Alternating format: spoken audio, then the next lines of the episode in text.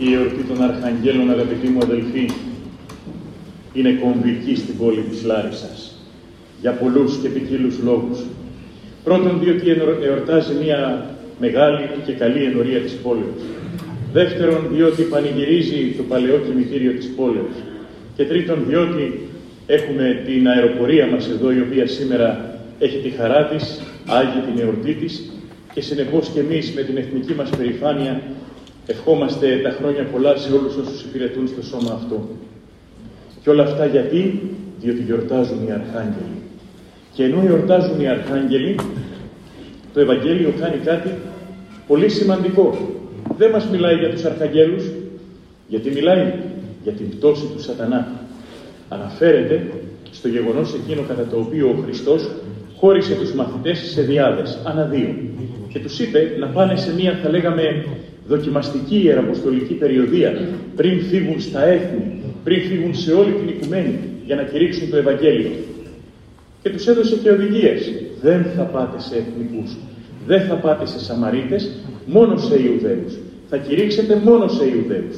Αυτό το δικαίωμα που είχε ο λαός του Ισραήλ, επειδή από αυτόν γεννήθηκε ο Μεσσίας, να έχει ένα προβάδισμα, το εξάντλησε με αυτές τις ιεραποστολικές περιοδίες των μαθητών, για να δούμε και τι αποτελέσματα είχαν, έτσι. Πήγαν λοιπόν οι μαθητές 2-2, σε πόλεις των Ιουδαίων, σε συναγωγές κηρύττοντας μόνο, και επέστρεψαν. Και όταν τους ρώτησε ο Χριστός, τι είδατε? Κύριε, και τα δαιμόνια υποτάσσεται ημί. Στο όνομά σου φεύγουν τα δαιμόνια έντρωμα και υποτάσσονται σε εμάς. Και τι απαντά ο Χριστός? Είδον τον Σατανάν ως αστραπή πεσόντα. Είδα μέσα από αυτήν την ιεραποστολική σας περιοδία και μέσα από τα θαύματα που επιτελέσατε και μέσα από την ευεργεσία που μοιράσατε στους ανθρώπους και μέσα από αυτό το οποίο κηρύξατε, ασχέτως αν δεν υπήρχαν αποτελέσματα, ασχέτως αν κάποιοι επέμεναν στη σκληροκαρδία τους και δεν άλλαζαν γνώμη και δεν άλλαζαν μυαλά. Φοβερό πράγμα αυτό, να είναι η αλήθεια μπροστά σου και εσύ να επιμένεις σε αυτό που έχεις μέσα στο κεφάλι σου. Να μην παραδέχεσαι κανέναν άλλον εκτός από το εγωιστικό σου θέλημα. Και ενώ σου προσφέρεται η αλήθεια, και μάλιστα με τρόπο εμφαντικό μέσα από θαύματα που υπογραμμίζουν το γεγονός της αληθείας, εσύ να επιμένεις εκεί, στο δικό σου, ακόμα κι αν είναι ψέμα. Και τι είπε ο Χριστός? Είδον, λέει, τον Σατανά ως αστραπή πεσόντα. Να πέφτει, να χάνει το κύρος του, να χάνει τη δύναμή του, να ξεπέφτει.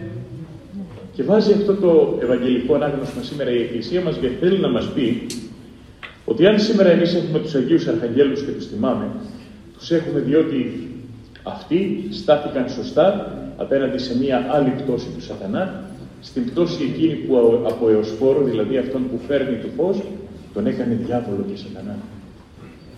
Κατελήφθηκε ο Σατανάς ο ίδιος από το εγωιστικό του θέλημα και είπε γιατί να είναι ο Θεός Θεός και να μην είμαι εγώ. Διεκδίκησε την εξουσία του Αγίου Θεού. Και τη στιγμή που το έκανε αυτό, τη στιγμή που αντί να είναι λειτουργικό πνεύμα, εις διακονίαν αποστελόμενο, αυτό που είναι δηλαδή οι άγγελοι, αντί να είναι αυτό που τον έπλασε ο Άγιος Θεός, ζήτησε κάτι παραπάνω από τις δυνάμεις του, ζήτησε κάτι παραπάνω από τα μέτρα του. Και από τη στιγμή που κυριάρχησε μέσα ο εγωισμός του, από άγγελος φωτός, έπεσε και έγινε άγγελος φώτος. Και ακριβώς επειδή την πτώση αυτή την μεγάλη του Σατανά την είδε ο Χριστός μας να πραγματοποιείται εκ δευτέρου με την ιεραποστολική περιοδία των μαθητών και πραγματοποιείται κάθε φορά που το κήρυγμα της Εκκλησίας ακούγεται, που ψυχές πείθονται, που σώζονται, που ξεφεύγουν από τα νύχια του Σατανά, γι' αυτό και σήμερα η Εκκλησία του βάζει για να το διαβάζουμε, να το μελετάμε και να κατανοούμε πόσο φοβερό πράγμα είναι ο εγωισμός. Και πολλές φορές βέβαια ξέρει ο Άγιος Θεός μέσα από το πικρό να βγάζει γλυκή, μέσα από το άσχημο να βγάζει καλό. Και οι αρχαίοι προγονείς μας του έλεγαν: ουδέν καλό να μηγές κακού και ουδέν κακό να μηγές καλού. Μέσα από αυτή τη φρικτή πτώση του Σατανά ανεδείχθη η αξία των άλλων Αρχαγγέλων.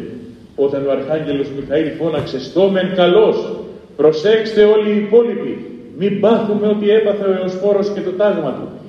Μην κατακυριευτούμε από τον εγωισμό και υποτιμήσουμε τον Άγιο Θεό και αντί να είμαστε εις δόξαν και δοξολογίαν αυτού, γίνουμε εις κατάκριση και εις πόλεμον αυτού. και αυτή την στάση του Αρχαγγέλου Μιχαήλ που συγκράτησε τα αρχαγγελικά τάγματα, που συγκράτησε τις επουράνιες και ασώματες δυνάμεις, που συγκράτησε τα πράγματα στη σωστή τους θέση, ακριβώς διότι ο Θεός, σεβόμενος την ελευθερία και αυτών των πλασμάτων, δεν επενέβη για να δει τι θα κάνουν. Αυτό ακριβώς τιμόμαστε σήμερα και το τιμούμε και συναζόμαστε στο ναό, έχοντας ως πρότυπο τους αρχαγγέλους, όχι την πτώση του σατανά και το κακό του παράδειγμα, το οποίο πρέπει να το λέμε για να βλέπουμε τι δεν πρέπει να κάνουμε. Είναι παράδειγμα προς αποφυγή. Εμείς σήμερα τιμάμε αυτούς που μας έδωσαν παράδειγμα προς τίμηση, τους Αγίους Αρχαγγέλους. Και χαίρομαι σήμερα που είμαι εδώ και βλέπω τα πρόσωπά σας, καθώς θυμάμαι αυτό που ήταν πέρυσι εδώ. Πέρυσι τέτοια μέρα δεν είχαμε δικαίωμα να ανοίξουμε τις πόρτες και να έλθετε. Πέρυσι τέτοια μέρα λειτουργούσαμε μόνοι μας. Ο πατήρ Δημόθεος, ο διάκονος και εγώ. Νομίζω ήταν ο ένας ψάλτης, όχι και οι δύο. Και οι δύο, μάλιστα. Και μια τέτοια ενορία τόσο οργανωμένη, με καλούς ψαλτάδες, με καλό προσωπικό κτλ. Δεν μπορούσε να λειτουργήσει. Γιατί? Διότι ακόμα ήταν πολύ επικίνδυνα τα πράγματα. Διότι η πανδημία έκανε θράψη και το μόνο όπλο που είχαμε ήταν η μάσκα και η απόσταση. Και αυτό πάλι κάποιοι δεν το δέχονταν ως όπλο και δυσκολεύονταν. Έπρεπε να περάσει πολύς καιρός για να πιστούμε όλοι ότι η μάσκα προστατεύει, ότι η μάσκα σώζει, ότι η μάσκα δεν είναι κάτι το κακό. Δεν είναι αμαρτία να το φοράσουμε στο ναό. Ίσα-ίσα είναι προστασία. Ίσα-ίσα είναι τρόπος που διασφαλίζει το απόλυτο της Θείας Λατρείας. Αν κάποιοι δεν είχαν κάνει τα δικά τους, θα μας είχαν μεγαλύτερη εμπιστοσύνη ενδεχομένως και να κρατούσαν μικρότερο χρονικό διάστημα τους ναούς κλειστούς κάποιοι. Και πέρυσι, εγώ εδώ εβίωσα την μοναξιά και στενοχωρούμην. Όμως να ξέρετε, με παρηγόρησε φοβερά αυτό το οποίο βλέπω από τα παράθυρα. Η τάφη των προπατόρων, των πρώιμων. Η συνέστηση ότι πίσω στο Άγιο Βήμα είναι η τάφη 6 εκ των προκατόχων. 6 αρχιερείς σταμένοι εδώ, στο ιερό αυτού του ναού. Και γύρω-γύρω η πόλη της Λάρισας, οι δικοί μας άνθρωποι. Και ιδίως στον Εσπερινό, όπως ήταν αναμένα τα καντιλάκια, και φεγκοβολούσε λίγο απ' έξω έτσι από τα παράθυρα, είχα την αίσθηση ότι ήμουνα σε βραδιά Αναστάσεως και ο κόσμος είναι απ' έξω με τη λαμπάδα του. Στην κοινή Ανάσταση είναι αφιερωμένος. Και με αυτή τη σκέψη παρηγορήθηκα πολύ και χάρηκα ξέροντας ότι δεν ήμουνα μόνος, αλλά ήταν μαζί μου όλοι αυτοί οι οποίοι κοίτονται εδώ, όλοι αυτοί οι οποίοι αγαπούσαν αυτόν τον τόπο, δημιούργησαν τις βάσεις της πόλεως μας για να τις συνεχίσουμε εμείς με σύνεση και με συνέπεια. Αδελφοί μου, σήμερα κάποια πράγματα δεν έχουν ξεπεραστεί. Η πανδημία συνεχίζει και η αριθμοί είναι αμήλικτη. Σήμερα έχουμε παραπάνω μέσα στη διάθεσή μας για να αντιμετωπίσουμε την πανδημία. Κάποιοι όμως επιμένουν να μην πείθονται είτε από φόβο, είτε και από εγωισμό, είτε και επειδή θέλουν τα δικά τους. Η Εκκλησία συνιστά χωρίς να υποχρεώνει. Όμως σε κάθε περίπτωση η Εκκλησία λέει στον άνθρωπο ότι πρόσεξε. Πρόσεχε σε αυτόν, πρόσεχε τον εαυτό σου. Όχι μόνο τα πνευματικά αλλά και τα σωματικά. Πρόσεχε και τη σωματική σου υγεία. Κάνε αυτό το οποίο πρέπει. Κάνε αυτό το οποίο συνιστούν οι ιατροί. Και μέσα από αυτή την προοπτική η Εκκλησία ξέρει να προστατεύει τον άνθρωπο και να τιμά τον Θεό ο οποίος έπλασε τον άνθρωπο καλό λία. Ο άνθρωπος είναι το τελειότερο δημιούργημα του Θεού και είναι το μόνο το οποίο από το καλό λία μπορεί να πάει στο άριστα, με τον αγιασμό, με μια συνεπή πνευματική στάση, με έναν τρόπο ζωής αγγελικό όπως λέμε. Γι' αυτό εορτάζουμε τους Αγίους Αγγέλους. Δεν μπορούμε να γίνουμε άγγελοι, μπορούμε όμως να αντιγράψουμε έναν αγγελομίμητο βίο που τον βλέπουμε στους πατέρες μας, που τον βλέπουμε στη δυναμική των πρώτων χριστιανών. Σήμερα λοιπόν που εορτάζουν οι Αρχάγγελοι, εγώ θα ήθελα αυτό να σας ευχηθώ. Να αδειάσουμε από εγωισμό και να γεμίσουμε χάρη Θεού.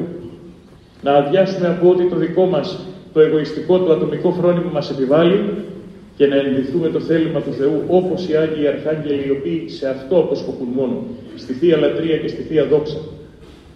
Όπως οι Άγιοι Αρχάγγελοι, να πορευόμαστε βίο αγγελικό επί γης, χωρίς κακίες, χωρίς αντιδικίες, χωρίς έχθρες, με μόνο σκοπό την ειρήνη του Θεού, την αγάπη του Θεού, την μεταξύ μας ενότητα και σχέση.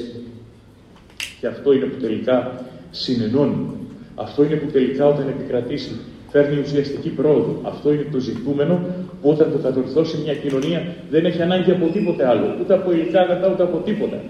Όταν υπάρχει η ενότητα και η ομοφρονία, όταν υπάρχει η κυρίαρχη η αγάπη, είμαστε χορτάτοι, δεν θέλουμε τίποτε άλλο.